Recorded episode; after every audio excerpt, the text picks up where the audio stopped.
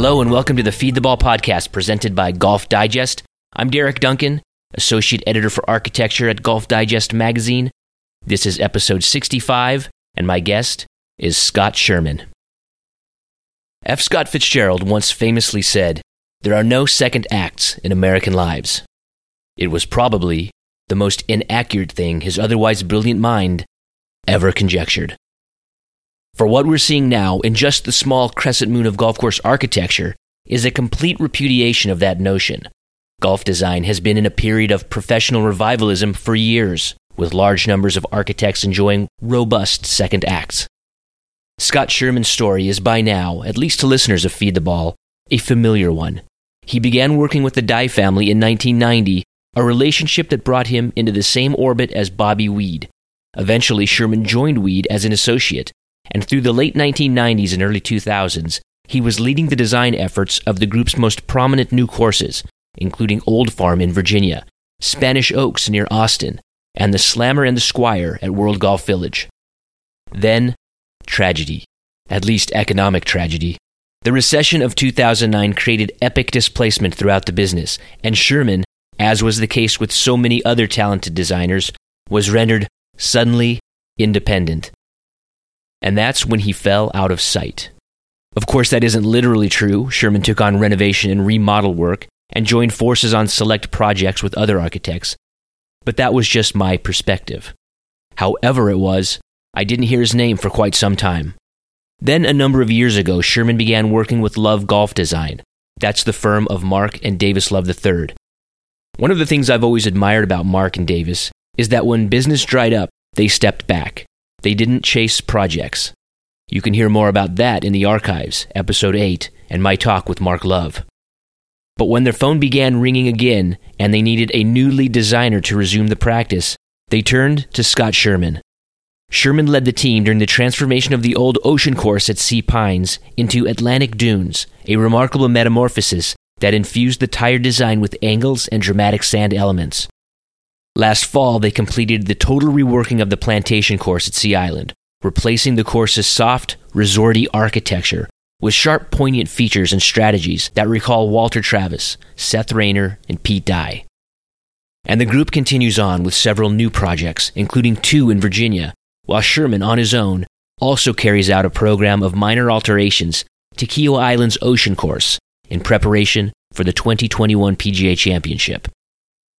Scott was there during the height of Pete Dye's prowess and for the crest of the great golf development boom of the 90s. He's also seen the business's lowest points, and he's made it out on the other side, doing some of the finest and most creative work of his career.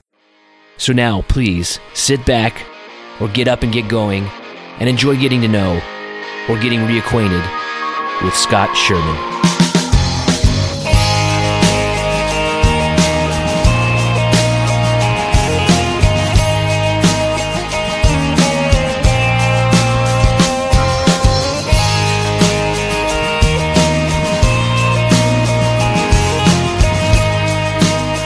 Find this interesting. I recently visited a golf course that had been closed for a few years, so it was pretty overgrown, and, and the Bermuda was pretty high. And I was walking around this this property, it's really nice property, a core property, and just this vastness uh, of of a situation of, of, a piece of land that really hadn't didn't seem like anybody'd been on it for a number of years.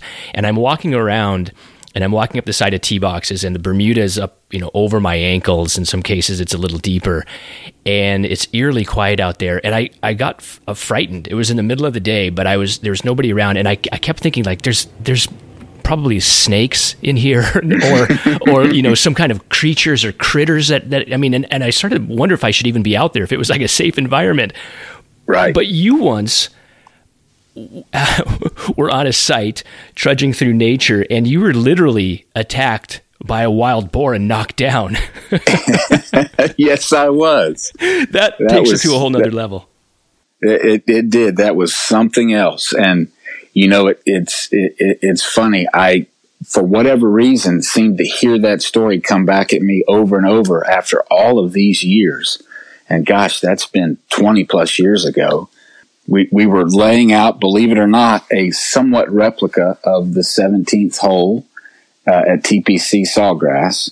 We were in Hawaii working on the Big Island, and it was a really interesting site. Um, as you may know, the Big Island has lots of lava, uh, but our site happened to be an, an, ash site, so we had soil, and and so we were on the side of the hill, uh, working fairly easily in in this soil, and so we had the opportunity to to actually dig a couple of lakes, and we were laying out this lake for what was going to be the 17th hole at Big Island Country Club, and this site had all kinds of wildlife, meaning uh, geese and and sporting birds, uh, just everywhere. And it was really interesting. They had been introduced to the site, so we're trudging through the brush that was uh, head high, really. And I was on one end of a of a uh, measuring tape, and my colleague was hundreds of feet away, and I couldn't see him and I heard, you know, rustling in the in the brush, and I, I thought, well, this would be neat to see what kind of bird is going to jump out if I if I throw a rock in their direction. So I picked up a, a rock and threw it into the brush, and the next thing I knew, uh, I was charged by this wild boar, who, who thankfully decided not to take me out that day uh, honestly, I screamed like a little girl as loud as I could. and I just instantly became hoarse. He knocked me down. He hit me in my shins and he was standing right over me face to face or actually face to tusk uh, with this couple of hundred pound wild boar. And I guess I yelled so loud that uh, all of our crew heard me and uh, the, the wild boar took off and the, the crew ran to their pickup trucks for their rifles and off they went on a hunt for this wild boar, um, which I learned later actually wasn't so wild. The, the, the native folks there, they would take the piglets and raise them to a certain age. And then they would castrate the, the, the males and they would put a little notch in each one of their ears and then turn them out to, to grow and one day harvest harvest the boar for for a cookout, um, and they they could tell that this was one of those, and so he eventually was harvested, and we eventually had a uh, a luau, basically. so, so, you got your revenge It was ultimately. right, right. Well, it was it was his time apparently. Is that the strangest thing that's happened to you on a construction site? Uh, yes and no. I've I've had a couple of tangles with alligators. yeah. One of one of which included my um, golden retriever Gracie, uh, who uh, both of us almost got taken out by this eight foot long alligator. Actually, at number one tee at Long Cove on Hilton Head. Um, so that was a sort of a horrific experience, and so, thankfully so, I got some help. Yeah, walk us through this this tale as well. Oh goodness! Well, so we were doing renovation at Long Cove, and I was actually between projects where I could drive. Uh, we were working, I believe, in Linville, North Carolina, and doing a renovation at Long Cove. And this has been a number of years ago, maybe building a short game area as well. And I had the dog. Uh, I had picked up the dog from my family and was taking the dog back home to Florida. And so I kept her on our on on her leash all day long. And you know it's hot during the summer and so forth. And kept her with me. And at the end of the day, I thought, you know, I'll go out into the woods and just let her go and let her run and stretch before we have to get in the car. Well, I, everything was fine until I unhooked her and she decided not to be in the woods and ran for the lake at number one tee. and in she went. And, uh, you know, I really didn't think much of it at first, but as soon as she started splashing around, I could see a gator enter the water from the opposite side. If you know Long Cove, number nine is sort of on the opposite side. And here comes this gator. And it was, it was like a, a three minute nightmare unfolding in front of me because my golden retriever, Gracie, was not coming uh, back to me. And I am hollering at this dog to get out of the water. And here comes the gator. And eventually, a couple of folks ran out from their homes and was trying to help me. I'm knee deep in the water trying to get my dog. And this gator comes right up to Gracie, and Gracie turned and they got face to face, and it scared my dog. And she snapped at the at the gator's snout. And I thought, oh goodness, what am I going to tell my children about what's happened to my poor dog? so the next thing I know, that was enough to scare her to come towards us uh, on the bank. And I had a, a gentleman who I don't even know who that is at this point. He had me by the by my belt, holding on to me, and here comes my dog. And as I grab my dog, the gator floats up, and that was the first time you could tell how big this guy was. And I grab the dog, and the guy grabs me and pulls me up to the top of number one tee. And I guess the gator wasn't as, as, as hungry as he might have been because he could have taken all of us out that day. wow. And the, uh, the gentleman, a couple other people around were like, what, what happened? What were you thinking? I said, I, I was just letting my dog run and she wanted to get in into the water quickly and cool off. And they were like, you know, we've we've had dogs taken out here uh, by gators before, so please don't do that again. You scared us to death.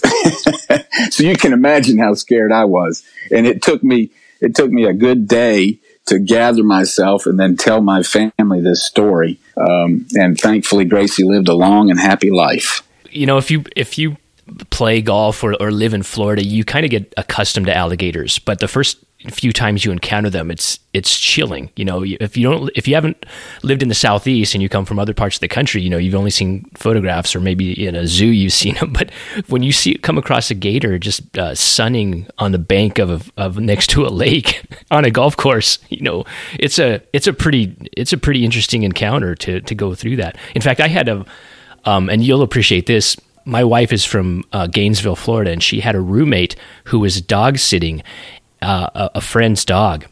And she took the dog around the lake on campus. I think it's called Gator Lake. And uh, on the University of Florida campus, there's this lake that has you know hundreds of alligators who live there, mm-hmm. and it's probably known to many people. Maybe you don't want to walk your dog around that close right. to that lake, but this poor little young teenager or college student, whatever, I don't know how old she was, was dog sitting, walked the dog and lost the dog. Uh, one of the gators uh, popped out and, and, you know, ate it like a biscuit.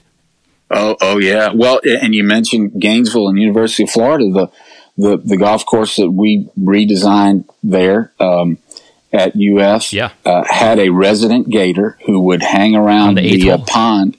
Uh, yeah, number two and number eight share that same pond and like clockwork, uh, in the afternoon, he would get out of that pond and walk across three fairway and seven fairway and head for the, is it Lake Louise or something yeah. that's off site. Right. He would find his way through that fence. And it was, I have, I have multiple pictures of him within 15 feet of me, just walking his way across our construction site. And he obviously was used to us and it took a little while to get used to him. Uh, but he felt very comfortable, you know, checking things out as he strolled by. it was it was something else. Well, that was one. That might have been on that golf course the first time I ever encountered a, a live alligator. you know, and I, I, was on the eighth hole, and I remember I, I pulled my tee shot. It's a par three over water. I pulled my tee shot over by that left of the green, over by that tree, and I get over there, and it's about ten feet away from this big old black alligator about seven yep, feet long. Yep. That's the guy. He's probably been he there for prob- decades. Probably so, yes. And he did, he's never been aggressive and was not for the many months we were there. And so everybody sort of just had an understanding. Yes.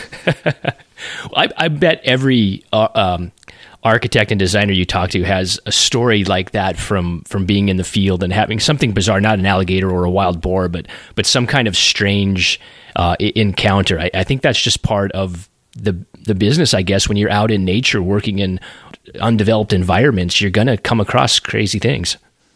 Oh, oh, absolutely. And, and, you know, Derek, it's one of the, one of the reasons why I think a lot of us are in the business is because we love nature. We love being outside. We don't want to be confined to the four walls of an office. And, and you're exactly right. I mean, I, you know, less dramatic examples, but nonetheless in, impactful to me have been my encounters with bald eagles. I mean, I had no idea how big a bald eagle was until one landed, you know, down in front of me um, one time at the World Golf Village, and and I could just go on and on about the otters I have seen, and we saw a, a Florida panther down at the World Golf Village, and and it, you know, I I often tell the story.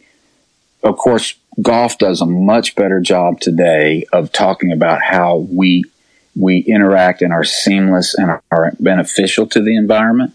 But every every species of wildlife that I have encountered for the first time, just about in every case, has been on a golf course, whether it was under construction or uh, playing a golf course. And I, I, think that's a story people are more familiar with today. Uh, but, you know, again, the affinity we have for the outdoors um, and for nature is why we do what we do, and we try to manage these sites, you know, as sensitively as we can because of that affinity for nature. Golf d- does do a much better job of explaining that to the general public, and it needs to be told more because if you think about what golf courses are in the best circumstances, they're they're nature preserves. They're anywhere from 150 to 250 or 300 acres of undeveloped land at least that's the way it used to be. Now we got into the housing development era, and you know, golf course. You know, you just have one hole here and one hole there. That's not really a great environment for for you know all this habitat to come out. But on a nicely designed golf course, it occupies a, a significant amount of space even in an urban environment, it's a perfect place, you know, for to rehabilitate nature and, and, to let animals come free, especially at night. You know, the nocturnal animals they have the place to themselves. We could do a much that's, better job of, right. of continuing to uh, illustrate that fact. Oh, I, I totally agree. I, and it's funny you mentioned uh, even even at night uh, up at in Charlottesville at the University of Virginia, we came across a bear early in the morning. You know, we all like to get out and start work early in the morning, and he was he was ending his hunt for the night and came across this bear. And again, it was frightening at first, but really, you know, awe inspiring to watch this bear interact with us and sort of go his merry way. But you know, again, these these things happen over and over and over again, and it's it's it's one of the intangibles and sort of uh, bonuses of being in the business we're in. And sometimes the wild element that you encounter on a virgin site is a human or humans. I've heard stories of, of, some strange encounters with uh, with local people who aren't expecting to see a golf architect tromping around in the woods. That that's right. Uh, I we we have come across uh, some uh, let's say, shall we say, long term campers on some of our sites. and, you know, we don't ever really know exactly what to do about that. We just inform the owner that, hey, you got some folks that have obviously been here for a while. You might want to deal with that. So, yes, the occasional uh, squatter has been has been uncovered here and there. Well, one of the reasons I wanted to have you on the podcast is because I want to talk about the, the really, I think, intriguing work that you've been doing the last few years with, with Mark and Davis Love. Uh, really intrigued by that, but also because I think it's timely to talk to you uh, in regards to Pete Dye, who passed away recently. Yes. And he yes. was, um, like so many other people, he was a, a, huge influence on your life. How did you become, get to know Pete and, and enter his, his orbit? Well, there's a little bit of a lead up, if you don't mind. No, please go ahead. Um, and uh, well, once once I've formulated the idea in my mind that I really truly wanted to be a golf architect, which which had its seeds, believe it or not, in church. Um, it, sitting in church as a younger person, I would. I don't know if, if, you would have seen on the on the back of the pew in front of you. There's off, often these offering envelopes and pencils and things and I would draw golf holes on the back of these envelopes. I, I guess maybe I was hearing the sermon, but maybe not. right. And so that was sort of the beginning of, of me thinking about designing golf courses. And it, in college, it, it very much came to mind that this is what I, what I really wanted to do. Um, and fortunately, believe it or not, in Greenville, South Carolina, there were uh, uh, several golf architects here uh, where I live now, and there's even more um, who we had some family connections with and sort of guided who, who me some of those bit. those figures, by the way? Well, back in that day, yeah. it, it, would have been Tom Jackson and mm-hmm. Tom Marzolf, who works for Tom Fazio, right.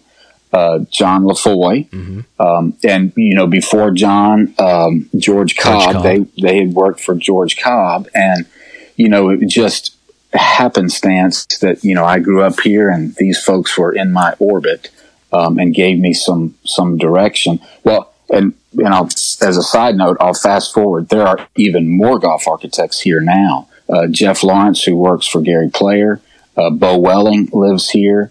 Um, there's a couple of other Gary Player folks that have come and come and gone, but they're still in this area. Um, and so it's just very interesting. And we never see each other here in Greenville. right. We usually see each other out on the road somewhere. So it's just it's it's interesting. Who, who, knew that Greenville, South Carolina, would become a hub for golf architecture? Right. Um, but anyway, it's like the uh, the so, Greenville School, like the Philadelphia School. It's right. the Greenville School. Yes, all the uh, yes, late late twentieth century architecture coming through Greens, Greensville. That's right. So anyway, as I was trying to formulate what it was I wanted to do um, in in the golf architecture world, and not knowing exactly how how to navigate this, John LaFoy and and Tom Marzolf sort of guided me a little bit and, and said, you know, think think about what you want to do and who who you might want to try to work with. And I, shortly after being married, uh, my wife and I went to the 1989 Tour Championship at Harbour Town. And uh, I was aware of Harbour Town and had obviously seen it on television and uh, walked that golf course. I, I, was on the ground for the first time there. Um, and the, the further I got into the round, starting at hole number one, the more I felt, you know, and not knowing really a lot of detail about Pete's evolution over time, that golf course just sort of grabbed me. Uh, I got to the 14th hole, and back in that day, the, the pot bunker left of the green was still in existence. It was quite deep, and it had a ladder, and it was a it was a statement. Um, and when I saw that pot bunker, and I sort of put that golf course together in my mind, I thought to myself, I've got to go find Pete. I've just got to find Pete and see, you know, does he have, you know, does he need somebody to pick up sticks or, you know, grease the equipment or whatever, you know?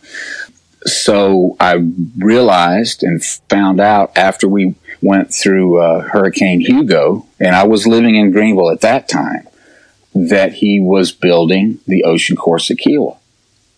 So made my way down there, uh, tried to ride a bike down the entry road, which was a couple of miles long, uh, to the site, and just couldn't do it. The uh, the, the sand was so soft that I couldn't make the bike work. so a couple of us we went out on the beach and fa- found our way to to the golf course, and it was very much in the middle of construction. Um, it, was it just looked like the moon to me. I, you know, I didn't know what I was looking at, and and as it turns out, I know now that we entered the property uh, right at the 14th green, and I met a couple of folks on on the site um, who, ironically, some years later, I worked with this whole crew from the ocean course on, on some projects in Hawaii. It was just it's just the strangest thing. But anyway, they connected me with Pete and Alice, and more specifically, Miss Alice. Um, we corresponded quite a bit, and um, early in in my career, she suggested because of the amount of work that Perry Dye had that I contact Perry, and um, technically got hired by Perry to work on some projects, and then we worked together on some projects with Pete. So that was 1990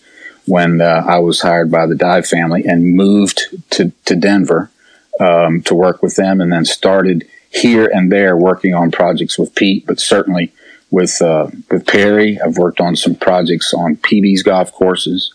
Uh, have gotten to know the, the Dye family over the years, you know, over those 30 years now. so that's sort of where it started. Um, really at, at Harbour Town. And ironically, that's where I'm headed tomorrow. and uh, was fortunate to, as you probably know, work with uh, Davis and Mark on a project there at Sea Pines a couple of years ago. Right, right. Um, I, I, keep living these circles of life, and it's very comforting in one way. But it, the passage of time is um, also another thing that I'm aware of. Uh, but anyway, that's well, every that's time you go back to these started. places, you yeah, you have to be cognizant of how much time's gone by since the first time you went there. If you're always going to a new place, you don't have any time marker. That's right. so it's it's I see what you're saying. It's comforting, but you're like, wow, that was 30 years ago. I was yeah, and then in Harbour Town, in Harbour Town, that's been three, at least three renovations ago. Um, so it's like, wow, this yeah. golf course has changed on the one hand, but it's also better on the other. Did you work on uh, any specific golf courses in Colorado with Perry? Uh, let's see, with Perry in Colorado. No, most of our work was elsewhere. Um, California, certainly the Pacific Rim, and and that's how uh, actually my wife and I both worked for Perry. Um, we we were sent to Hawaii to work on two projects on site. That's where I really cut my teeth in construction, and you know Pete and Alice both said, get, get your rear end in a ditch and learn from the ground up. And, and I was fortunate to do that. And, uh, we built two golf courses in Hawaii over about a three year period. Mm-hmm. Uh, um, and, uh, I'm trying to think, did some planning and so forth for projects in Japan and Australia. Uh, but most of my time with, with Perry, and that was a, a Perry and Pete project, uh, was spent planning, designing, and building those golf courses in Hawaii. Yeah, and meeting wild boars along the way. Exactly. Yeah. uh, so I, you know, I can decide if I think Pete Dye and his body of work and his his thoughts on design are perfectly documented and we understand all there is, or if he still remains an enigma. And if if no matter how much we see from his work, because his work is as televised as any other architect's works has ever been, I think, as much as we see and familiarize ourselves with him, there's still something there that isn't quite knowable or understandable. Uh, do you feel like you have a complete grasp on on Pete's design thoughts and process? Can you ever really understand uh, somebody else's artistic process, you know, the, the way that they do? Well, I would say yes and no. I would say a little bit yes and a lot no. Okay. the the little bit yes is, you know, every conversation I would have with him, and you know, I was fortunate to help him in the early stages of routing and planning of White Oak in North Florida, one of his very last golf courses, and he he always sort of had a very uh, not rigid but a, a, a general consistent set of ideas from a baseline standpoint, from a routing standpoint, uh, balance uh, of of golf holes, balance of direction of par threes, um, trying to use features of the property, whether they were dramatic features or just a wetland line, to help uh, move golf holes in both directions. He was very keen on making sure that you were able to uh, to play his golf courses. You needed to be able to hit the ball from from right to left and from left to right, all on the same golf hole. So there were certainly some very core beliefs that, that he had and came back to over and over again. But once you depart from that and go start the creative process, there is no telling what was going on uh, in in Pete's mind, and the evidence of that, for example, is I'm, I'm helping to restore one of his golf courses in Florida, and over the years, he has changed his own golf courses multiple times eh, with his own thoughts and ideas. And, and I, I can also remember times when, and I will have heard stories about this or seen it myself, that as soon as a golf course opens, one of his golf courses opens, he's immediately wanting to change many aspects of the golf course. So the creative process is just never ending. Mm-hmm. And and as you are aware, if you if you just look at his body of work and, and the simplicity but still brilliance of some place like Harbour Town Golf Links versus some place like Whistling Straits, you know, they are so different. Um, and there is such a, a span of time between the construction of those two golf courses that is so different and so creatively distinct. But they both do have uh, some of those core beliefs that I talked about at first that you can see if you just really look. Um, so trying to understand Pete's creative thought process would have been impossible. But what was possible was to understand, and I, I learned from, from Pete and from Bobby Weed early on that, you know, open your mind, uh, let the ideas flow. Um, th- there's lots of ways to get to the destination you want to get to. Don't confine yourself to, you know, the same old golf holes over and over again, which was very, um, very, instructional and, and, helpful to me. I, I, happen to be a person, and I, I joke about this a lot. I, we, we, we all have a left brain and a right brain and there's parts of me that is analytical and parts of me that are creative and those two things sort of uh, battle with each other all the time when i think about a, a, project but i'm thankful that i've been able to tap into both sides of my brain and learn from other folks how to be creative on the one hand or how to be a little bit more analytical on the other hand. So to answer your question uh, trying to fully understand pete's creative process would not have been possible.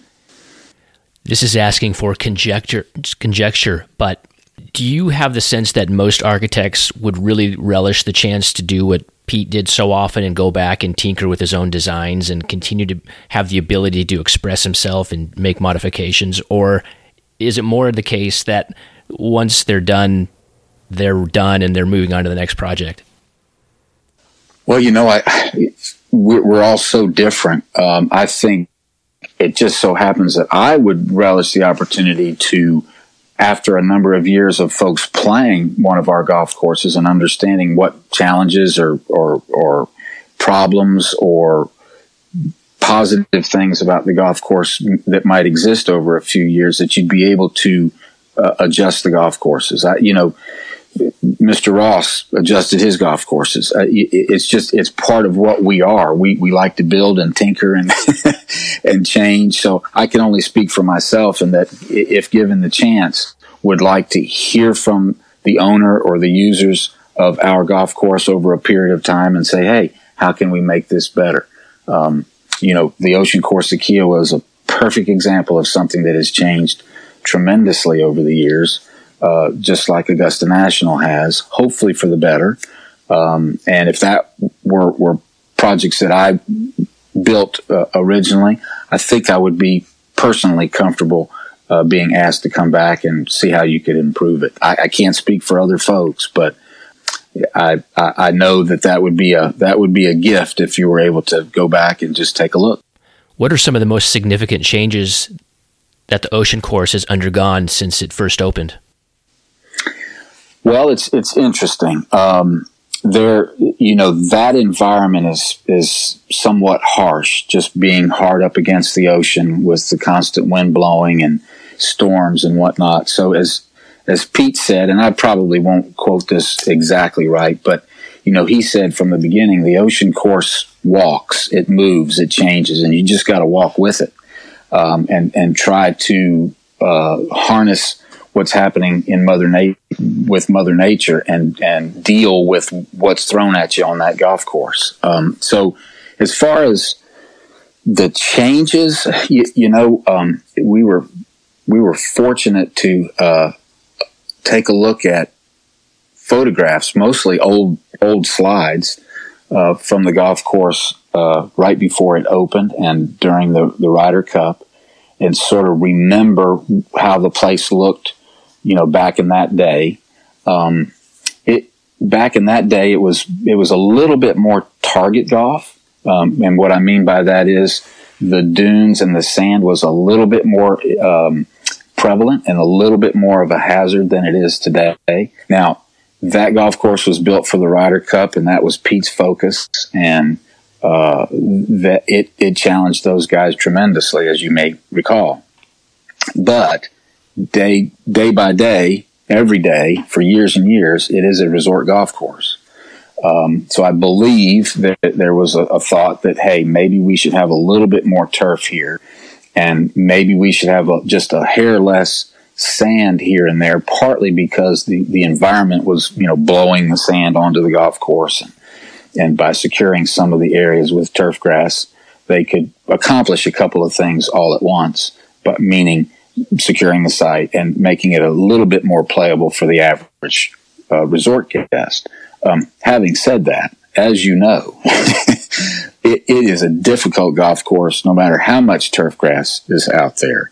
And it, it remains, you know, Pete's design.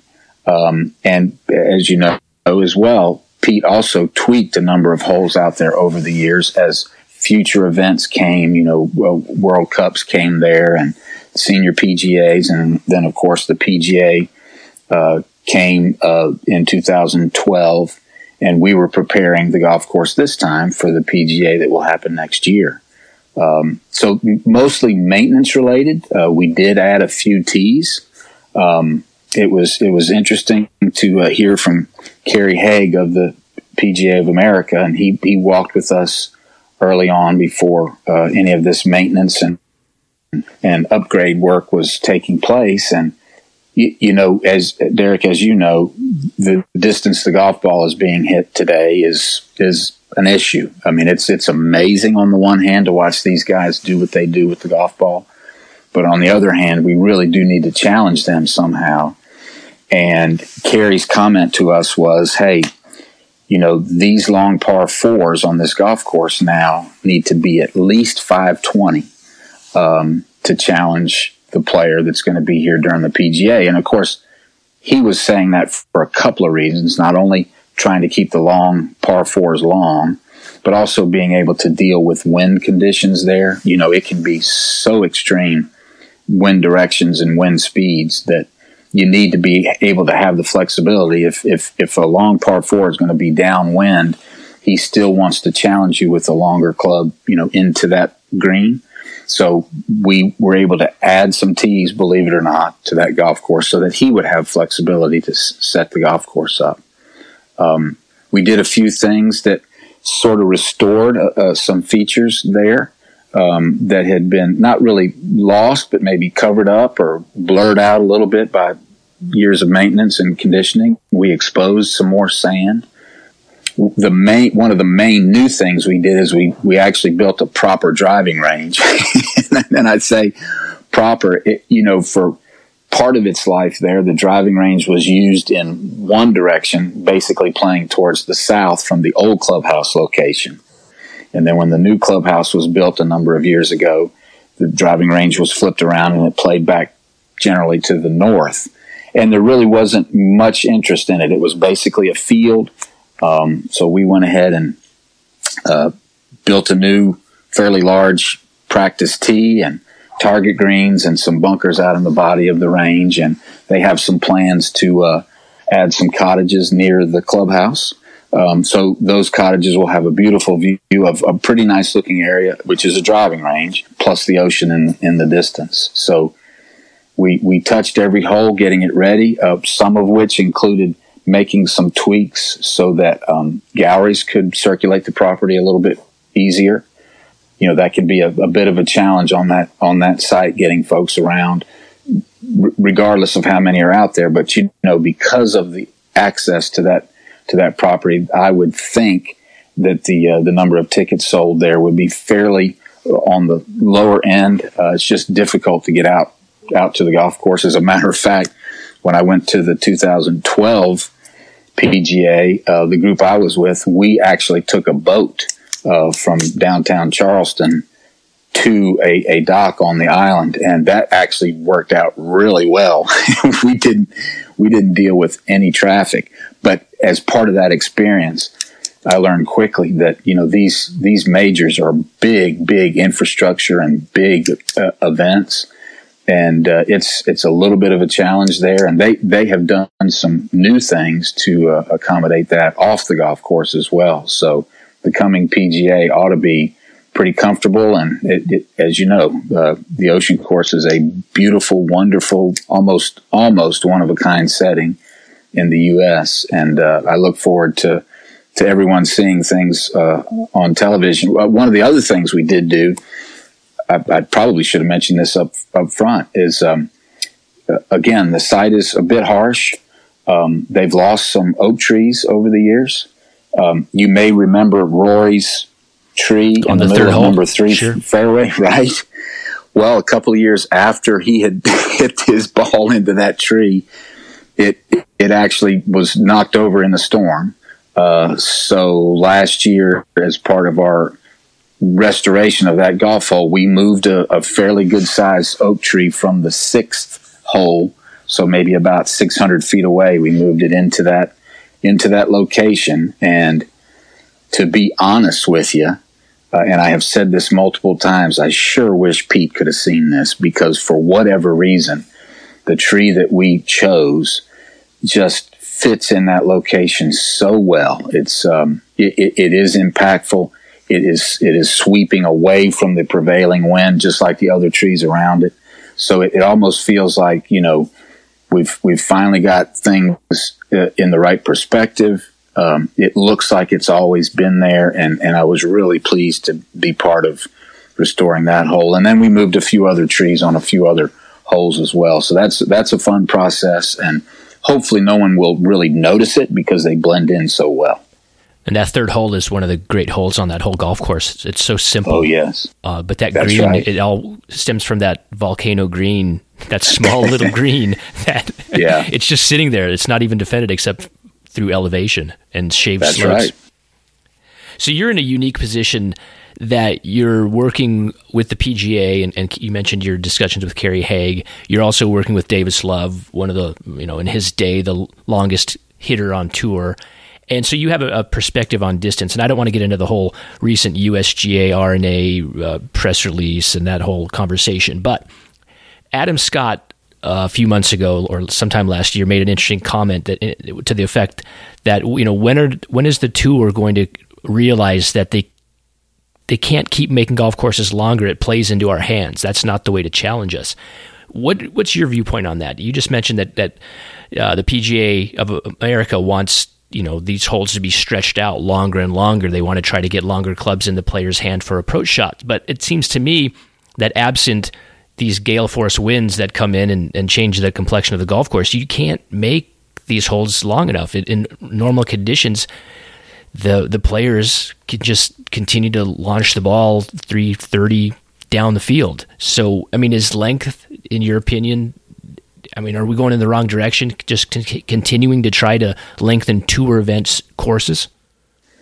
I, I, I, think so, but the, the reality of the current rules sort of makes us do that. Um, but having said that, from a golf architect standpoint, I, I think a number of us, and, and, I would say Pete, yeah, learn from Pete, learn from from Bobby, learn from Bill Coore, that you know we can defend the best player, defend against the best players in the world at the greens, probably more so than we can by just adding length. Look, look, look at Harbour Town. you know, it can't get any longer. It's pretty stout from the back tees, really, but in, in today's world, it's a little bit on the shorter side, but it's defended quite well by uh, trees and, and hazards and, and the small size of the greens. But, you know, I, I, I sort of took in information over a lot of years uh, from a lot of folks about this whole distance issue. You know, folks like Mike Davis and Jack Nicklaus and, and, and Bobby Weed and and Pete and lots of other lots of other folks. And I I just came to the thought that because I see different sets of rules in other professional sports, you know, baseball is different at every level. You know, the amateur level, the college level, the, the professional level. Basketball is different between men and women and those different levels. Football is certainly different between high school and college and professional. And, and to, to some degree, the word bifurcation is a dirty word for some folks when you talk about bifurcating the rules. And I, I don't know why some folks resist that so much. I, I, I hear some purists say that golfers, the, the golfing public, uh, folks that are either avid or just casual, that we're all bound together by this same set of rules. And, and the more I thought about it, I, I really disagree with that sentiment. I, I think we are, and, and this is not to be, um, egotistical or or build the profession of golf architecture up in any way. But I think we as golfers are really bound together by the golf courses themselves. Think about, you know, if if you were an avid baseball player you, and you were 40 years old, you're not going to be able to go play a game in Yankee Stadium. But if you're an avid golfer and you're 40 years old, you can play at Pinehurst number two. You can play at Torrey Pines. There's so many places where the expert player and the rank novice player can compete on the same piece of property and play the same golf holes. They might be from different tees and all of that.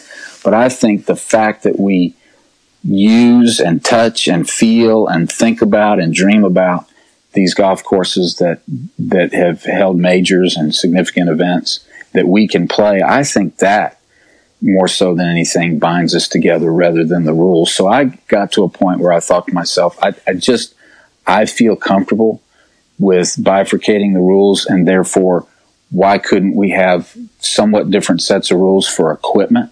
Um, and and that could even be a further bifurcation. Whether you know maybe the USGA says for these upper level amateur events, here's the set of rules we're going to play by, and the PGA Tour may have you know an even slightly different set of rules um, when it comes to equipment. And, and, I don't I don't know why so many folks uh, re- resist that, um, and, and, I don't know that it's a majority of folks that resist that, but it's enough that um, it's it's been a nice debate to have, and I know that the USGA and the R&A have been studying this for so long, um, and I know there's not an easy answer, but my goodness, we, we, we need to address it. We need to start to figure out what are the creative ways where we can address this because the we, I have said for the longest time, you, you know, one day in the very near future, and I would have said this 20 years ago,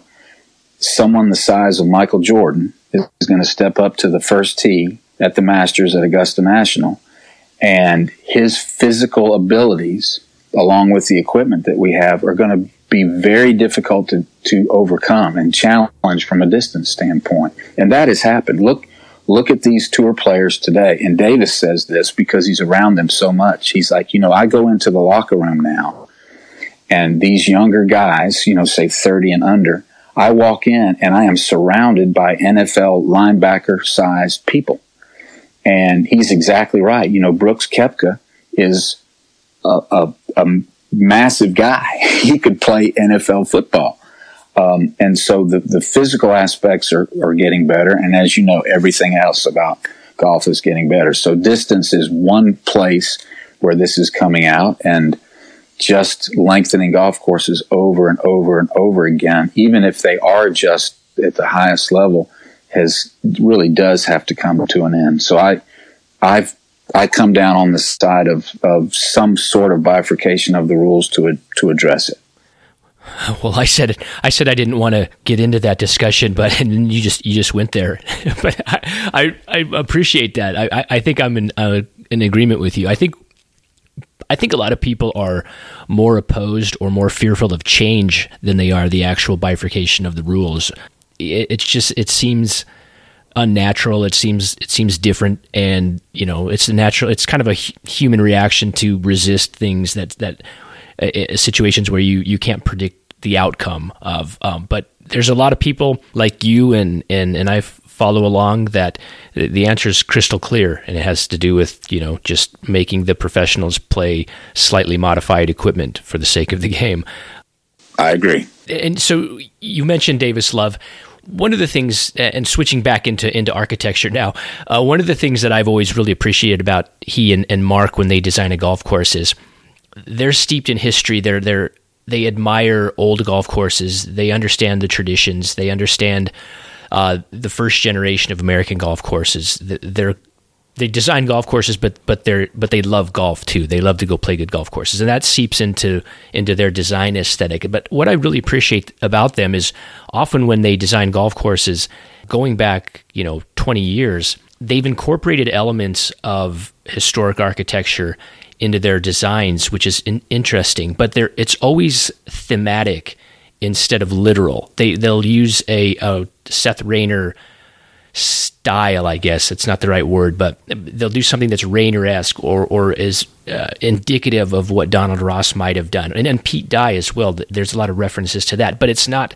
a carbon copy. They're not building a literal uh, Biarritz hole. You know, they're not building a literal Alps hole. You know, they're they're just kind of taking those elements and riffing on them and creating some something new. Uh, it, how how has that experience been with you working on it, especially like at the the plantation course at Sea Island, which you which opened last year? You took an uh, an old course that was it was actually a, Walter Travis nine, but I, his work there only existed for a, a year or two before Alison uh, came in and basically remodeled it. But it was a Travis origin with uh, some Alison modifications to soften it. And then uh, Dick Wilson added another nine, and then Rees Jones combined it all together. And then you went in and kind of did some some retroactive shaping of the holds to to bring some some older classical American historical elements into it. So, what was your experience? This is a long, long-winded way of asking. What, what's your, what's been your experience working with Mark and Davis and, and referencing this old type of architecture, incorporating it, but without being too literal about it? Right, right. Well, as you say, I mean, we're we're kindred spirits in, in that regard. I very much revere the older golf courses and and we've we sort of seamlessly discussed these ideas and thoughts. And so we have a we have a baseline of of experience and knowledge uh, and and affinity for some of the same things. Um, and so for example as you say the plantation course we sat down and said okay where do we want to go with this? And very early on we did say to ourselves, we, we don't want to do literal copies of anything, but we do want to, you know, sort of compare it to, to making a stew. We, we do want to have hints of Pete Dye and hints of Raynor and, and Macdonald and hints of an older style without running around 18 golf holes and, and replicating any, any particular hole over and over and over again on those 18. And you know, it was it was my job to, uh, and Mark and I talked about this a lot, and Davis uh, a little bit less, but we we had to formulate the details. And I, you know, I said to Mark early on, this place is going to be all about the details. You know, it's a it's a relatively flat site uh, that in the past it had a, a lot of earthwork moved on to it. Um, so we we wanted to simplify some of that, but yet infuse some detail into every golf hole, whether it be bunkers or the railroad ties that we added, uh, trying to make sure that we had a bunker style that was cohesive, but yet each bunker was had its own personality. I was very keen on making sure that we worked together with our shapers and made sure that we didn't just reproduce the same bunker over and over and over again.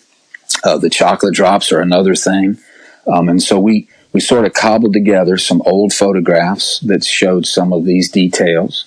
And we thought about some of the Raynor and Macdonald holes that we, we love and did a variation on the theme for some of those holes. Although number three is a Redan that is fairly, it, it, it, holds fairly true to many of the Redans you would have seen out there in the world with our own little twist on it. And it, uh, again, we we very much did not want to just, as you said, replicate golf holes, but we wanted to have the in the stew. We wanted to have those flavors that sort of came together as our own design, our own thoughts strategically and aesthetically, uh, certainly agronomically as well. Um, to, to have something that's original, but yet feels like it's somewhat timeless and the combination of all of those things together, I, I believe, um, has created something a bit unique. Um, we we all feel like uh, we don't have a particular style. We are all influenced by uh, the same folks over the years. Um, you know, needless to say, Mark and Davis have known Pete for for years and have played his golf courses and are influenced just like I am by Pete's work, and I'm I'm even further influenced uh, by my time somewhat working with Bill Coore and knowing Bill and seeing his his his projects and properties. So we try to do something that is our own, but yet harkens back somewhat to the past, and that's that's about the best way I can describe it. And you know, all at the same time, we're working in in Virginia and Charlottesville on completely different ground, completely different set of ideas. And if you were to transport yourself between the two projects that were happening exactly at the same time, there's nothing about them that is the same. And I think that's something we're we're proud of.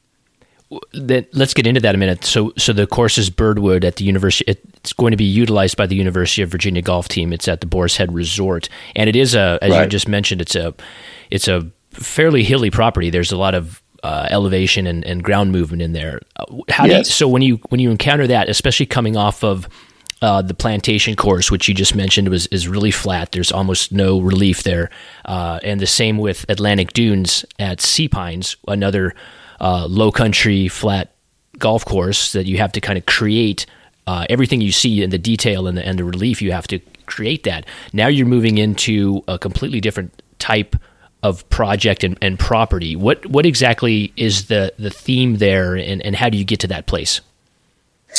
Well, uh, so again, I'm going to have to take you to a little bit of a backstory. Um, we spent quite a bit of time routing uh, options.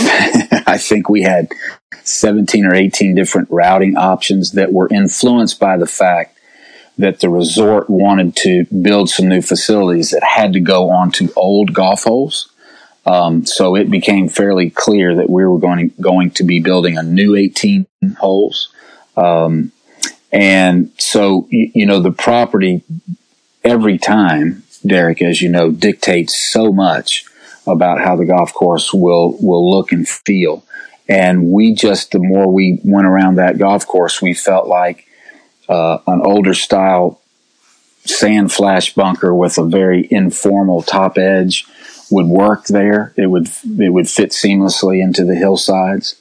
Um, we we spent a fair amount of time trying to determine grassing, uh, which from an architect standpoint helps you to define what the golf course looks like.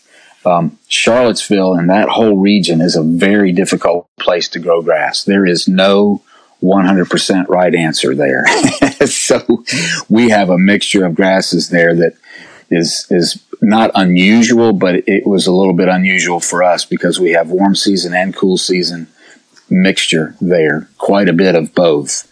Um, so that was going to give the golf course uh, an aesthetic. And, and we learned a little bit from our neighbors. Farmington Country Club is right across the street um, Bill Coore and his his guys, Dave Axland and Rodney Cole, they were working across the street doing some some things. So I spent a fair amount of time understanding and and and viewing what they were doing, as well as understanding and viewing what their old golf course looked like and how it performed turf wise. So we didn't want to do anything that was exactly like that because we were you know literally across the street from each other and would have folks playing both both facilities. One's private and one's public, but I, I, just know that there's a there's a shared group of folks that are going to be playing those facilities. So with the topo change and the the, the large areas that were going to be cleared and and no tree there was very few really good trees in the new areas that we were building in so we we knew that there would be big areas of native fine fescues and native grasses and you, you put all those things together and you come up with something that's a little bit unique for that area, I, I would say. Um, and it's uh, it's a big property. It's a big big site. It has big sweeping views now because of what we've what we've cleared out. Um, they were because they're a resort, and and we are finding this to be true everywhere we go. They understand that just building 18 holes is probably not what they need. Um, so they came to us and said, Hey, what do you think about incorporating a short course here? What do you think about incorporating a putting course here? Obviously, the golf teams need their new practice areas as well. So we built a tremendous amount of golf on that site. They actually have 32 greens uh, plus a one acre putting course. So it was a, a big property, a big, big project. Um, we probably will not open until Labor Day weekend, I believe, or I'm sorry, uh, maybe Memorial Day weekend.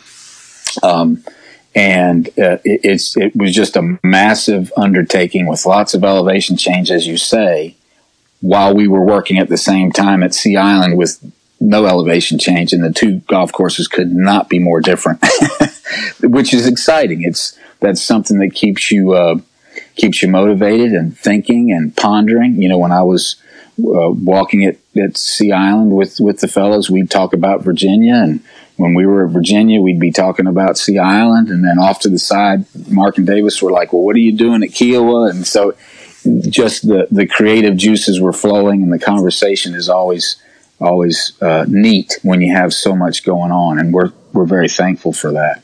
So hopefully uh, you'll you'll get to see see that, that golf course this coming uh, spring and summer, and uh, we're looking forward to getting that open.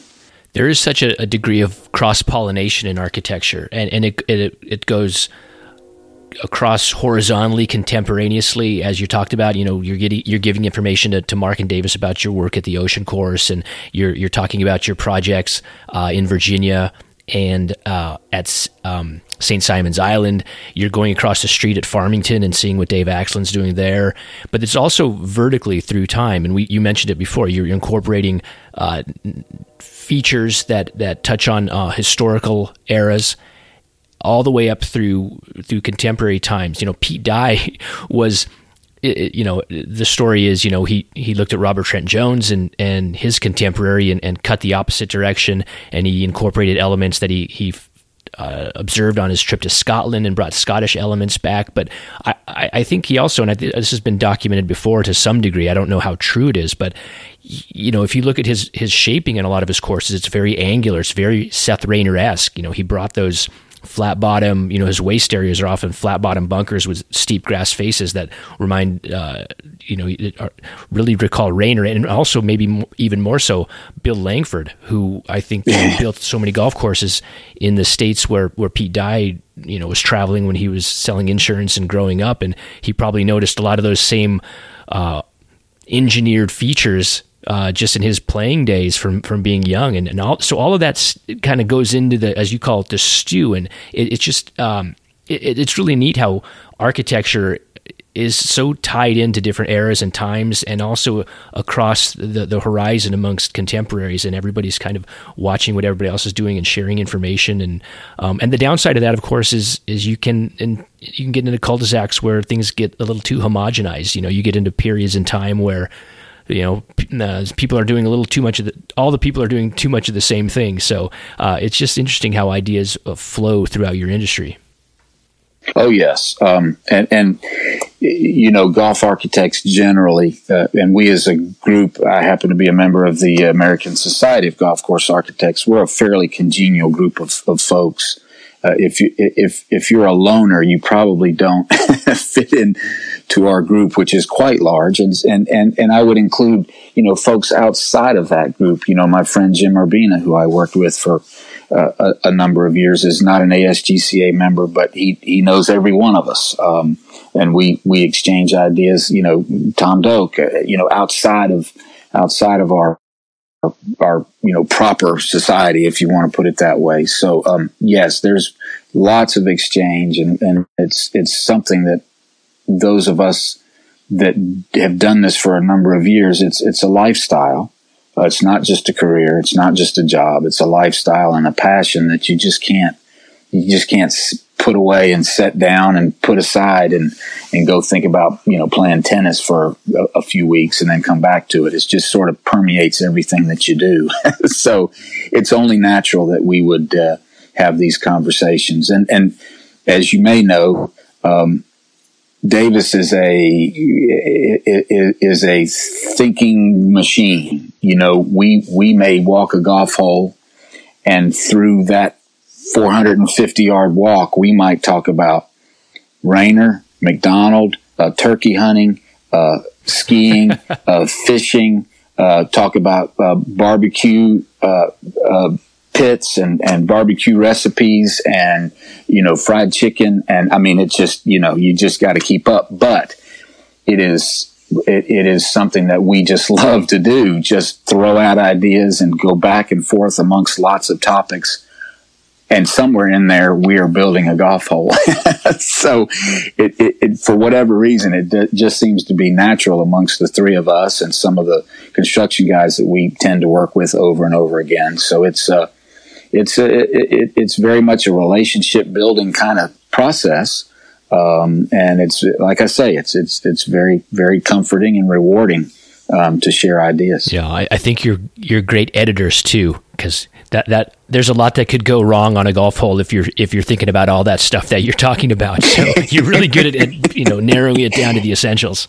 That's that's right. And sometimes it's my job to herd the cats, as they say. And at some point, you got to make a decision and build something that is within the conversation we just had. right, right. I want to go back to uh, Birdwood for just a second.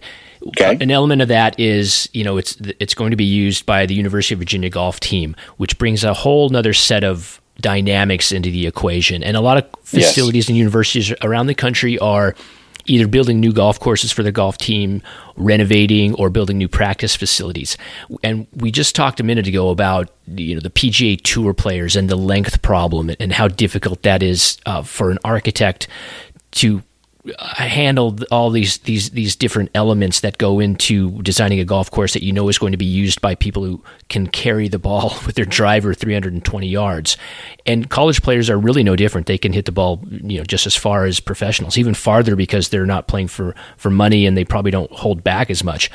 Uh, right. How do you approach uh, a, a when you're designing a course like Birdwood? Are you doing anything on the golf course? to address that or to to challenge them in certain ways, or do you do you do that in the practice facility and set up a, a practice uh, complex where they're gonna because that they spend most of their time you know honing their game on the practice range? Is that where you can you can do the good work for them? Well, uh, Derek, I would say both. Um, we we were fortunate to have the room to uh, build them multiple practice areas, and they have a new beautiful uh, team building that houses both both of the teams. Um, so they they have all the modern conveniences that will develop uh, good players into great players there at the University of Virginia. So that that's an amazing aspect in and of itself. But on the golf course, you know, this is a little bit like the ocean course. It, it, it's a challenge because you have a facility that's that is part of a resort. It's also a daily fee facility. Um, and as you say, uh, we need to challenge the best college players in the world at, at, the same time. And so, as I said earlier, we made sure uh, that we thought about how to challenge these players at the greens. Um, th- this happens to be a large uh, property physically. Um, so our features are relatively large. The greens are, are quite large, very much in contrast to the smaller greens at the plantation course at Sea Island.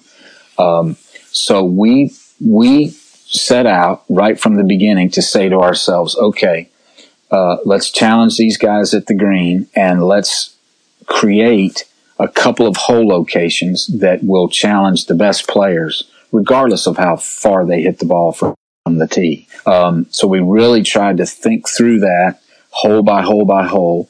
Um, while knowing that the golf course could be set up much easier for, you know, let's say uh, senior ladies day, or let's just say they had a a, a junior uh, event out there, you know, kids that are maybe 12 years old. So we have, as is a necessity today, we have lots of tees. Um, we tried to get as much length as we could from uh, from the back tees for these college players, but we also somewhat intentionally stepped back and said, and, and, and I've learned this from Pete and from Bobby, you know, it's not a bad thing to, to build a golf course with five par threes. Um, because that's the one place you can somewhat dictate the club that you're asking the player to hit. Um, so it, it, it, worked out well that that was the case at Birdwood, that we had a routing that, that uh, utilized five par threes. Um, and again, with, with the length that we have. So it's a par 71, so maybe, maybe they won't shoot as, as, as far under par as, as in the past. And again, it's a completely new golf course with, with some more length. Um, but we, we tried to challenge them from the tee, Um, but again, it, it's really our, our focus was really on on the greens and trying to challenge them strategically uh, for certain hole locations on on the greens. Um, so that's that's a balancing act that, that is really interesting and thought provoking. We we have a set of tees for um, we would call them the family tees that are not even four thousand yards.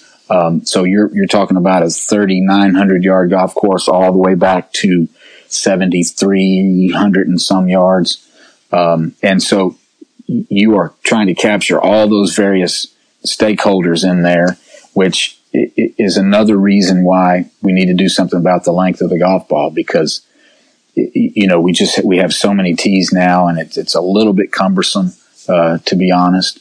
And uh, aesthetically we have to do some things to make sure that just, we just don't have a sea of tees out there.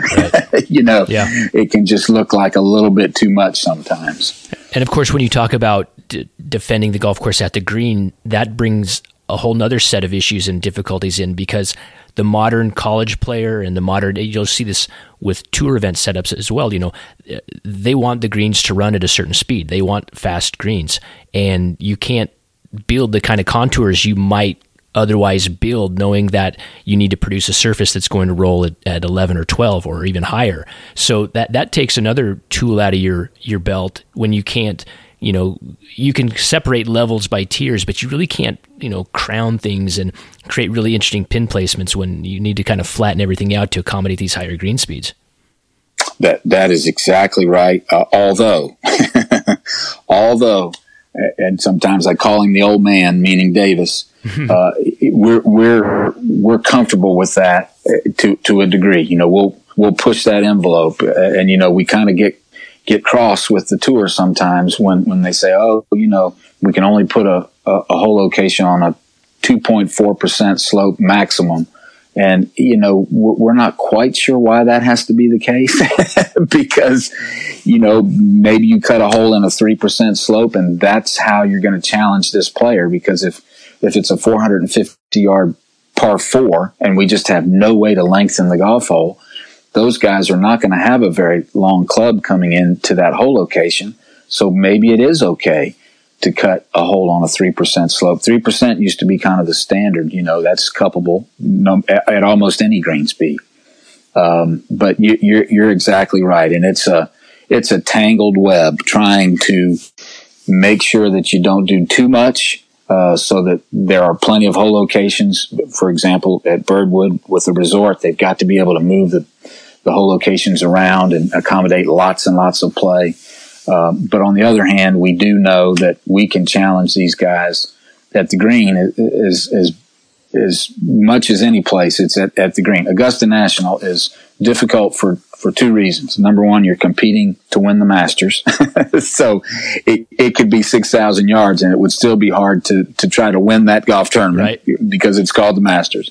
And number two, it, it's defense or the greens, needless to say. And if if you understand that golf course and you understand that the greens are the defense, then that trickles all the way back to the tee, and you have to make sure you're approaching those greens from the right location and the right angle uh, on your approach shot. So, to the extent we can do that, we really try. I feel like this has been a, a very uh, nice and, and fun and congenial conversation, but now we have to talk about something that is slightly controversial. And just down the road from Charlottesville, you've just been hired at Belmont, which uh, to to do some some fairly substantial work there. Now, for the listeners, I'll, I'll give the quick backstory. Belmont was used to be called uh, a Hermitage Country Club. It was the site of the 1949 PGA Championship, uh, and Sam Snead won it there. And it goes all the way back to the ni- uh, 1916, I think, is when it opened, and it's an uh, A.W. Tillinghast design. So there's quite a bit of history in this golf course. It's owned by the city of Richmond, and it's been kind of a rundown, and it, it needed uh, uh, some work done. And a lot of people wanted, you know, to bring back the historical aspect, to just have do a, a, a renovation but the city bid out the operational contract to it and they gave it to the, the first tee of America, won the contract. And their plan was to modify the golf course in, in a substantial way and basically you're going to blow up some of the uh, some of the holes there and build a, a short course, and then t- modify it uh, the other holes as a, as a regulation 12 hole golf course. So obviously there there there uh, some controversy there. Some that that rubs a lot of people the wrong way. They're losing a, a, a historical asset that a lot of people thought just needed a little polishing. On the other hand, I, I and I get that. I'm I'm sensitive to that. On the other hand, over the last few years, and I'm not sure how widespread this is, but in you know in the in the the feedback that I get and, and I talk about in this podcast a lot, and and, and you hear a lot about it uh, in in dedicated golf circles, is this idea that 18 holes may be too much, and why don't why don't we just build golf courses that fit the land? And if they're eight holes, or if they're 11 holes, or 12 holes, doesn't that fit into our lifestyle more? Isn't that a, a better way to play golf? So there's a lot of momentum behind that. So now you you were given the contract for this uh, project, and you're kind of caught between these two sentiments. Uh, you have great respect for, I'm sure, Tillinghast and and the history of this golf course, but you also have a chance to do uh, a really wonderful, creative, full fledged 12 hole golf course that might mean something to the community. So I wonder if you could just kind of uh, talk about the deliberations. Was there was there ever a point when when uh, Davis and Mark and yourself thought about this and said, you know, this we don't want to be a part of this we're not we're not going to be the the people that uh, eradicate this historic golf course. Or were you more excited about uh, the opportunity to do something kind of fresh and creative?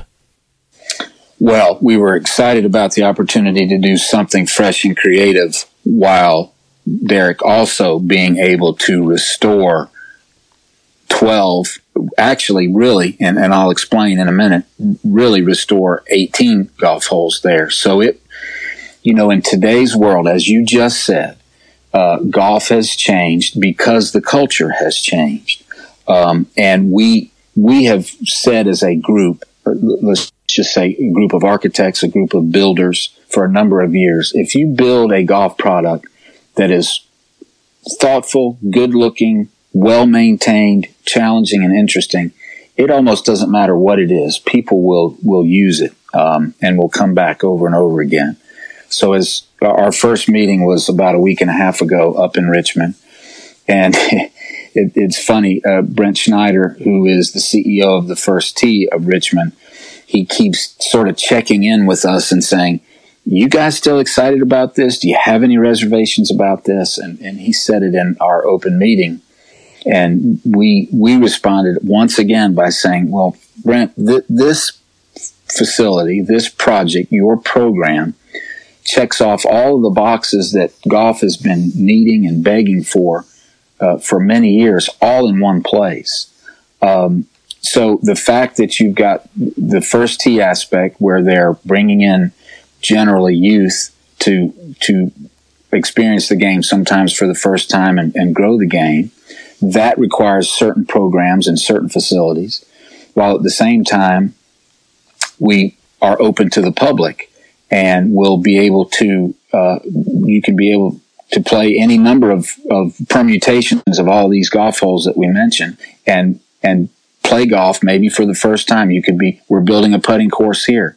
Um, you know you may have never played golf but you can come and get a diet coke and a pack of crackers and in 45 minutes play the putting course and maybe that's your introduction to the short course one day uh, which would be further your introduction into the whole game of golf. So um, we're pretty comfortable with with this because we are very much going to respect Mr. Tillinghast's work. Um, so the, the, the specifics of that include um, this short course, which is uh, six holes. We have decided to step back and say, okay, we need to revere his work. We need to uh, sort of celebrate his work. So we've decided to, where we can, replicate six of his favorite or six of our favorite Tillinghast par threes within the short course. Um, there's a couple of holes there that are original that we'll probably be able to reuse. And then, of course, the, the 12 holes are still the same routing that, that he produced many years ago. Uh, we have a fair amount of historical information, photographs and whatnot that will allow us to put those holes back um, so you'll have, you know, a full 12 holes of Tillinghast work. And as we step back and think about the programming of this site, there there are opportunities for you to practice only or play the six hole short course or play nine holes on the big course or play 12 holes on the big course or there is a way to play 18 holes by combining the short course and the big course together. So as I said earlier, golf has changed, our society and our culture have changed. They are reacting to that change somewhat uh, by uh, going with the first tee model, and we we're very excited about it. We we we were concerned a little bit about funding level and that sort of thing, but my goodness, the the first tee of Greater Richmond has quite a staff. They have two other facilities that they've built and maintained and operate, so they know what they're doing. Uh, we're we feel very comfortable about maintenance levels. You know, as Pete and Bobby taught me, you can't have good design without good maintenance, and you can't have good maintenance without good design. So we're excited on those those terms. Um, as you said earlier, folks are resistant to change, but for this place to really survive and thrive, changes needed to happen. Um, and these are somewhat sympathetic uh, changes. They're big changes to some degree because we are we are removing holes one through uh, six and creating something completely different. But it's something that sort of fits our society and, and, and the game of golf today. So we're we're excited. We're not too expensive. Um, you, you, you, know, Mark and Davis in particular uh, know Tillinghast work better than I. Um, I have I have certainly seen some of his golf courses and studied them. But uh, you, you, know, Davis winning at Winged Foot and Mark has played there year after year after year, and we've we've followed the the changes at Winged Foot and other other Tillinghast golf courses over the years because he's one of the ones we revere.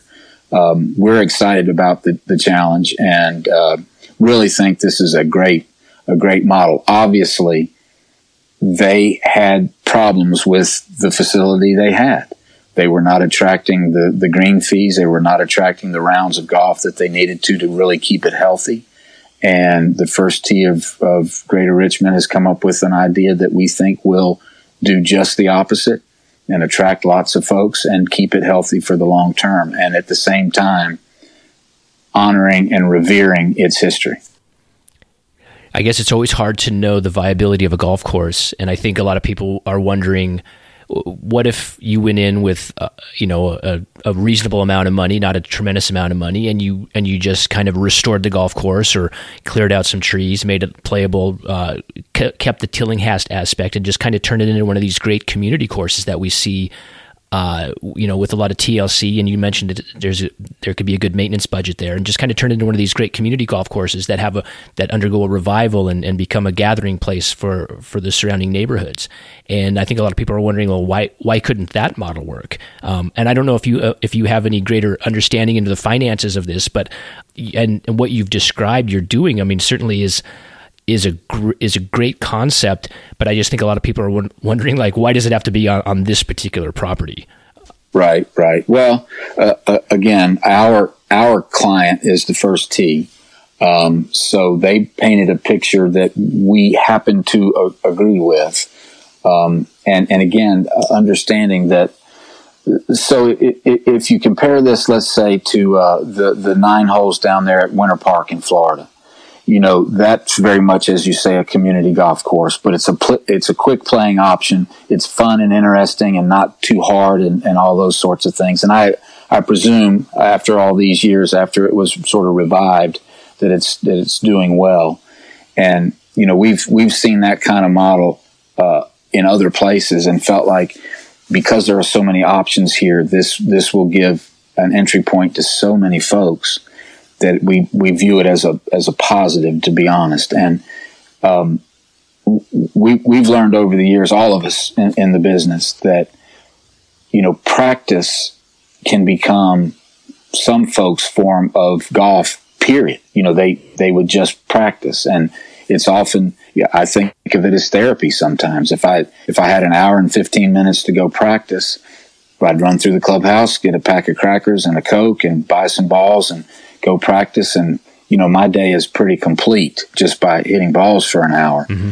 Um, and they did not have that opportunity there. They did not have all the entry points um, that we feel like, at least uh, personally, as Love Golf Design, that we feel like are necessary on some of these facilities to attract folks. So when they painted a general picture of how they thought the first tee would succeed here, it, it just seemed like a, a great opportunity to us. And, and again, we we would not have been comfortable wiping out all of the Tillinghast. We just would not have been comfortable doing that. That would have felt a little bit like heresy. So because we are very much going to restore and create and celebrate uh, his work and his aesthetic, um, we, we feel like it checks checks off that box and will educate golfers uh, and and maybe future architects for the for the foreseeable future.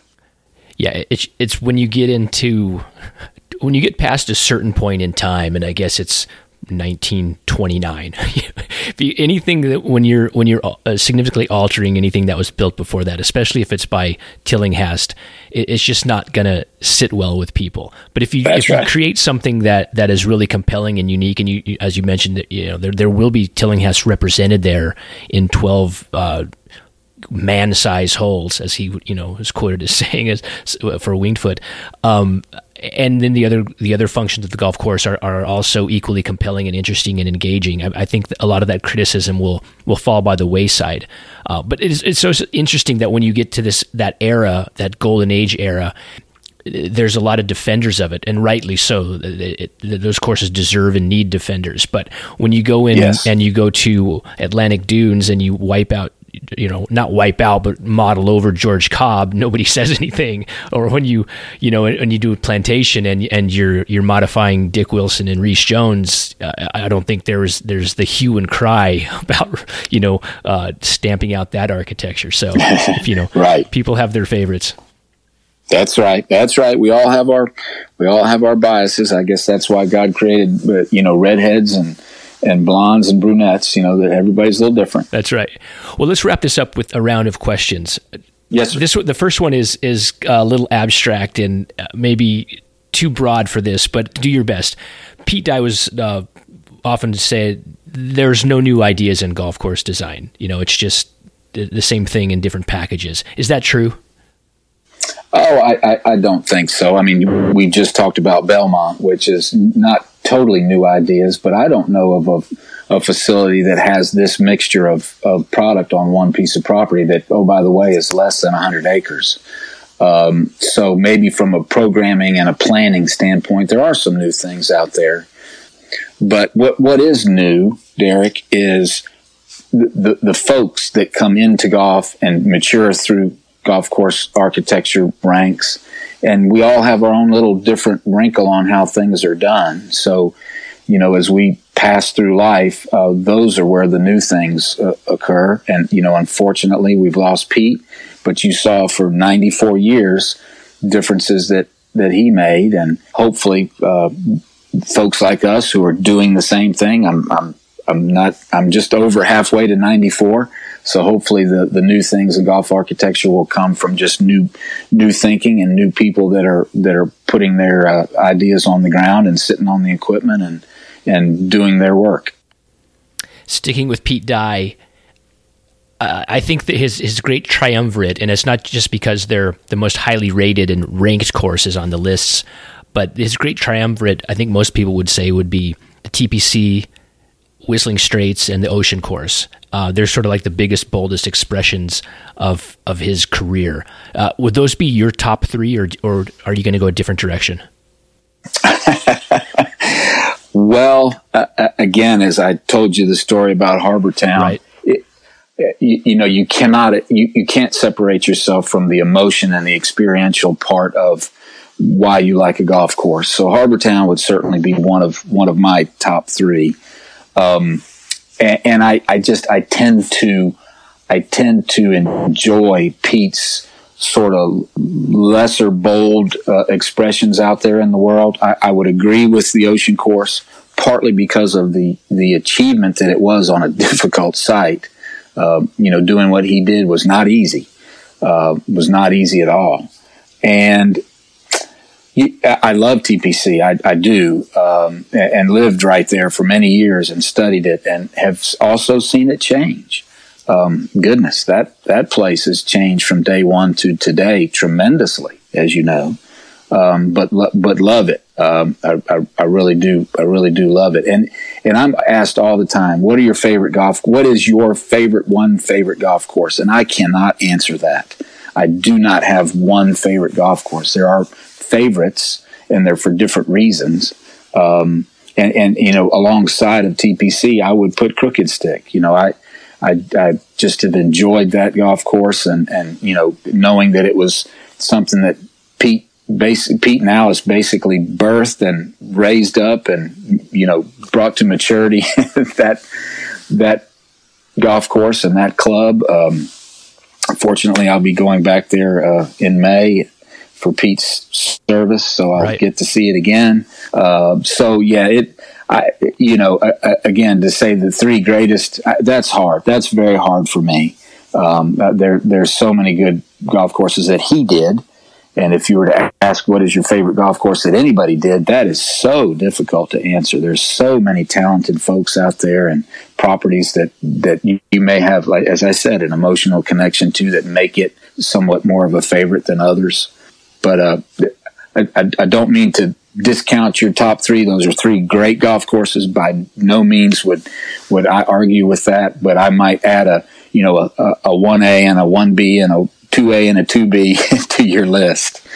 Yeah, I've never been to Teeth of a Dog. I think that would probably go. Oh yeah, that would factor into many people's top three.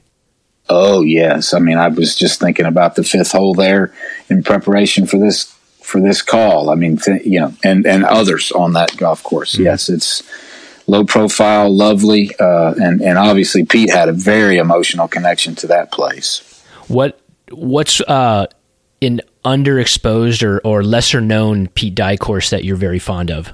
Something that might surprise people.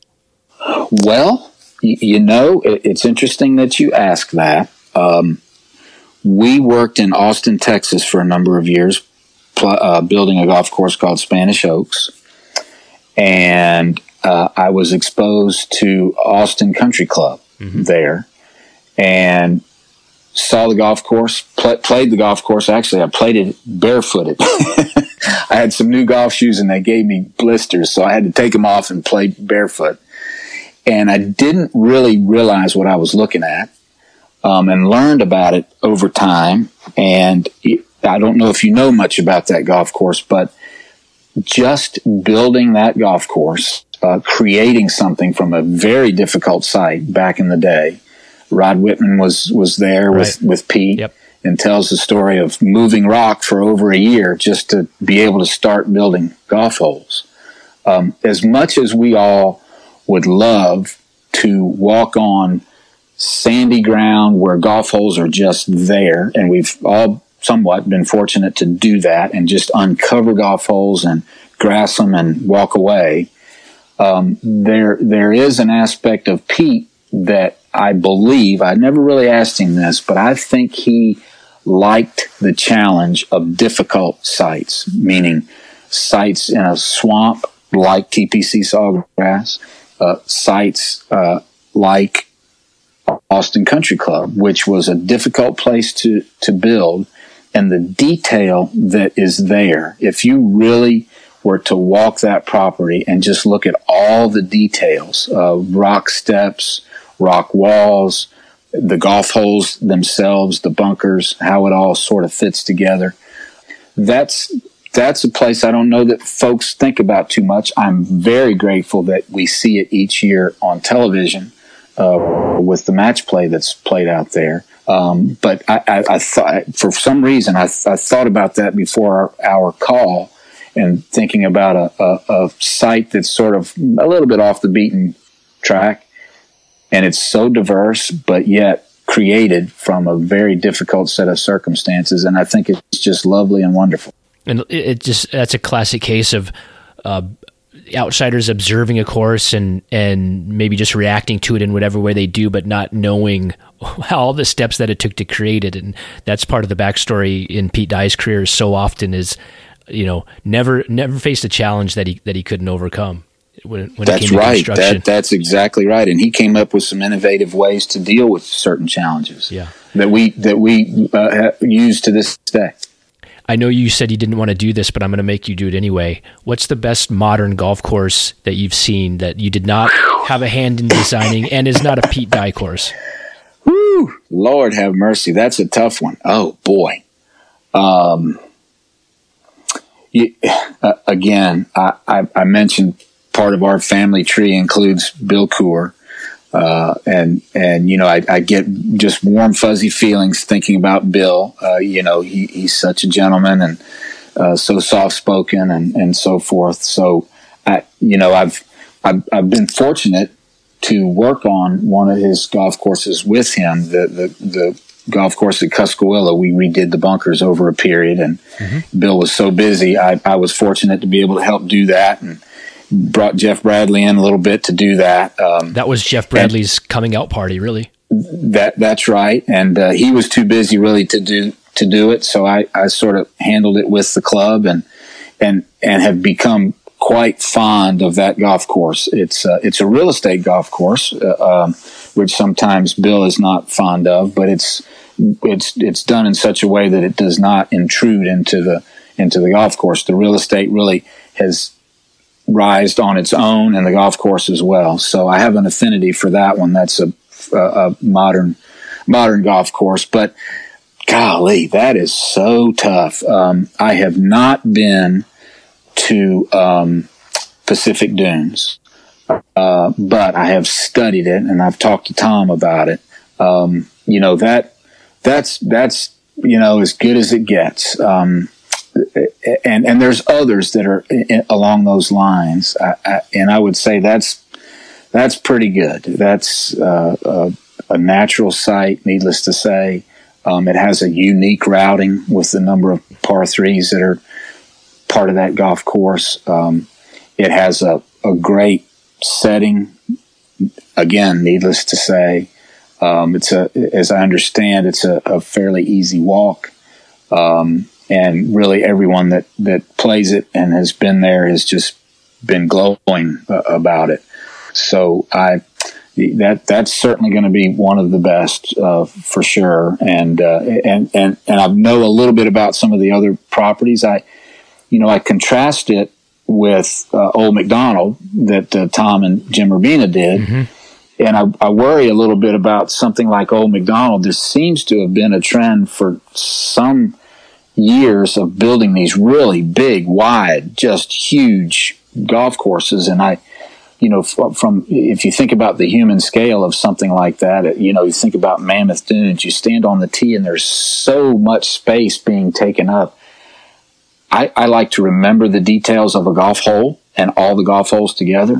And these big, big wide, really massive golf holes and golf courses. I just I just wonder if that's the right direction to go in. I don't have an answer, uh, but Pacific Dunes seems to be a little bit more confined. It's got plenty of room and so forth. So for all those reasons, that's something that, that that's a golf course that I seem to really really like. Yeah. It, it is a great contrast. You have the, the, the massive scale of the original Bandon course is big, and then Mount or Old Macdonald is epic. And then you have uh, Trails, which gets back up in the woods, and that's a completely different look. And then Pacific Dunes is, is a really intimate, tight, rhythmic routing, and that's the that's one of the big appeals of it. It's it's just it's so human scale. I like the right. way you put that. Right, and I again, I have not set foot on the property, but have studied it, and that was the sense that I have have gotten, and I'm I'm, I'm glad my senses uh, are confirmed by you. So, well, you have to get out there. I think you'll, you'll experience it. and You'll you'll really understand how it, it, uh, intimate is just the word that that that I keep coming back to for Pacific Dunes. Yeah, and that's one of the reasons I love Harbour Town. It's it's about as intimate as it gets. Right, it is. Uh, lastly, and this is more an indulgence to me, and I think to you as well. And, and it's not really even a question, but but more of a comment. In my kind of career when I when I started uh, getting into golf riding. Uh, it was about the same time that I lived in Gainesville, and yes. I used to play the University of Florida golf course, and I played it before you and, and Bobby had remodeled it, and I played it a lot afterwards. And that was at the same time my, my kind of big world golf architectural understanding was was coming online. And I was mesmerized by the things that you did at that golf course. Coming from a kind of a modest background, I hadn't played a lot of golf. I was playing a lot of golf in Florida at that time, but I hadn't been uh, around the, the country and, and seen a lot of the great architecture yet. I was I was studying it and learning it. But that golf course probably did more uh, to me to, to kind of turn me on and, and, switch switch on my understanding of, of great uh, architecture and shaping and the way the ground influences where the ball goes. And I think of certain holes out there like the whole green setting of the second green at par three. It's hard to even describe the the subtle movements and the major movements in that green. And I remember the next hole is a, is the uh, par five that that climbs a hill, and the property has really nice elevation changes too. And and there's this this almost this shaping toward the back of the green. I'd never considered shaping behind a green, but there's this roll. It's almost like a false rear where if you hit the ball too far, it'll it'll go over this mound and kind of go into this chipping area. And I'd never considered that before. I'd never seen it, and I just would I would go around that golf course and notice the details, the features, the the, the different sizes and shapes of the bunkers, and how contours would feed into bunkers or feed off of bunkers uh, the, the shaping of the greens and just utilizing those those land changes that I just mentioned, the way greens were benched into hills or and the the false edges and uh, it just you know I was always intrigued and engaged and switched on when I played that golf course. It's a it's a small kind of tight property that that has a much bigger feel to it. You you you sense other holes, but you're yet you're still you know focused on the hole in front of you. Uh, uh, so I'm just I'm, what I'm trying to say is this golf course had a profound effect on me. I still love it to this day. I, I don't think it gets nearly enough uh, acclaim and attention. And, and you were just there recently to kind of bring back those elements that had worn off over time. So uh, just want to thank you for that and, and say well done and, well, and, great job. Well, well, thank you. And it, it, that was a neat project, as you say. It's the whole place is 115 acres, including golf course, maintenance facility, parking lot, clubhouse. So you can do something on a small piece of ground. Um, I, I, think there's several of us who are trying to move the industry back towards a little bit shorter golf courses that are more thought provoking. so that's a great example. We were obviously confined by the four property lines and could not go across the street to build tees or anything. But as you say, and I appreciate, we appreciate your uh, attention to, to the greens because again, due to length, we felt like we needed to challenge the players at the green. And uh, we very much were influenced by a place like Pinehurst number two. If you think about some of the golf holes there, there's very much contour and fairway area past greens or to the side of greens, uh, so that if you if you miss your shot, you know, if you try to go to that tuck pin and you miss it, you you might be real busy trying to get up and down. So we tried to recreate a little bit of that, um, knowing that that at one time had been a, a Ross golf course. We again didn't didn't try to replicate anything in particular, but just a, a general strategic and and agronomic sense that uh, would challenge those golfers. And uh, again, you, you got students and the public that play it. So I appreciate your uh, your kind words. Scott Sherman comes from the Greenville School of Architecture. Although about what that means exactly, we'll have to continue to think harder. But considering his ability to shape and build golf courses by hand, his level of creativity, his willingness to think independently, and his understanding of how shots and holes work in relation to each other, he has much more in common with the Philadelphia School of Architecture. Although, candidly, what that means exactly also needs to be fleshed out a little more. If there's such a thing as a school of anything, doesn't there have to be a defined set of principles that are taught and handed down, rather than simply a collection of people who came from a particular area? So let's continue to consider that. Belmont, an interesting project. It raises the question should historic architecture, especially a golf course built by someone like Albert Tillinghast, be preserved at any cost, no matter its functionality or whether or not in the first place it was a course of particular merit? Some people will say, absolutely, yes, in all cases, something like that should be restored and preserved. My question is, what if that golf course doesn't function in its setting anymore? What if it has greater value being modified? What if it provides a level of flexibility that would be applauded in any other environment or any other project of this scope that wasn't laid atop a historic course? What if it actually was used far, far more after this redevelopment than it has been for the previous X number of years leading into it? Just some end notes here. The topic of Cuscowilla and Jeff Bradley came up. Cuscowilla was the first golf course that Coore and Crenshaw built after Sandhills. They had a talking stick going on, I think, at the same time. But Jeff Bradley was sent there to build the bunkers, and it, it was the first time that he had been turned loose on his own to come up with uh, bunker shapes and a bunker style that fit that land. And his bunkering there has some of the most distinctive bunkering that came out of that late 90s, early 2000 era. It furthered the reputation of Coore and Crenshaw and Jeff Bradley in particular. Bill has told me and, and, other people in the past that it was an interesting project for him, a harmonious convergence of two different purposes. The real estate component of the golf course, which is set right on the shores of Lake Oconee, this jagged shoreline that had lots of coves and, and inlets. Coore looked at that area, which uh, most golf course uh, designers would deem the most valuable parts of the property. Great Waters, the Jack Nicklaus course at Reynolds Lake Oconee, uh, just on the other side of the lake, used that same type of shoreline to put, I think it's a, like 11 holes down right on the water. Coore looked at that same type of land and determined that the better land for golf was up on higher land inland. So Cuscowilla only touches the lake maybe on, on two holes, I believe. The rest of it, he said to the developer, it's yours. Put your homes on the lake. We're going to stick inland where the land is better. And at that time, that was a very interesting perspective, but we've come to know now we expect nothing less from Bill Coore having that kind of idea of where he wanted to take the golf holes. So that's a wrap on episode 65. Thank you to Scott Sherman for joining me. Remember to give me a follow at Feed the Ball on Instagram and Twitter. I appreciate you all for listening. Thanks to the Sundogs for the music. And until we get a chance to do this again, adios.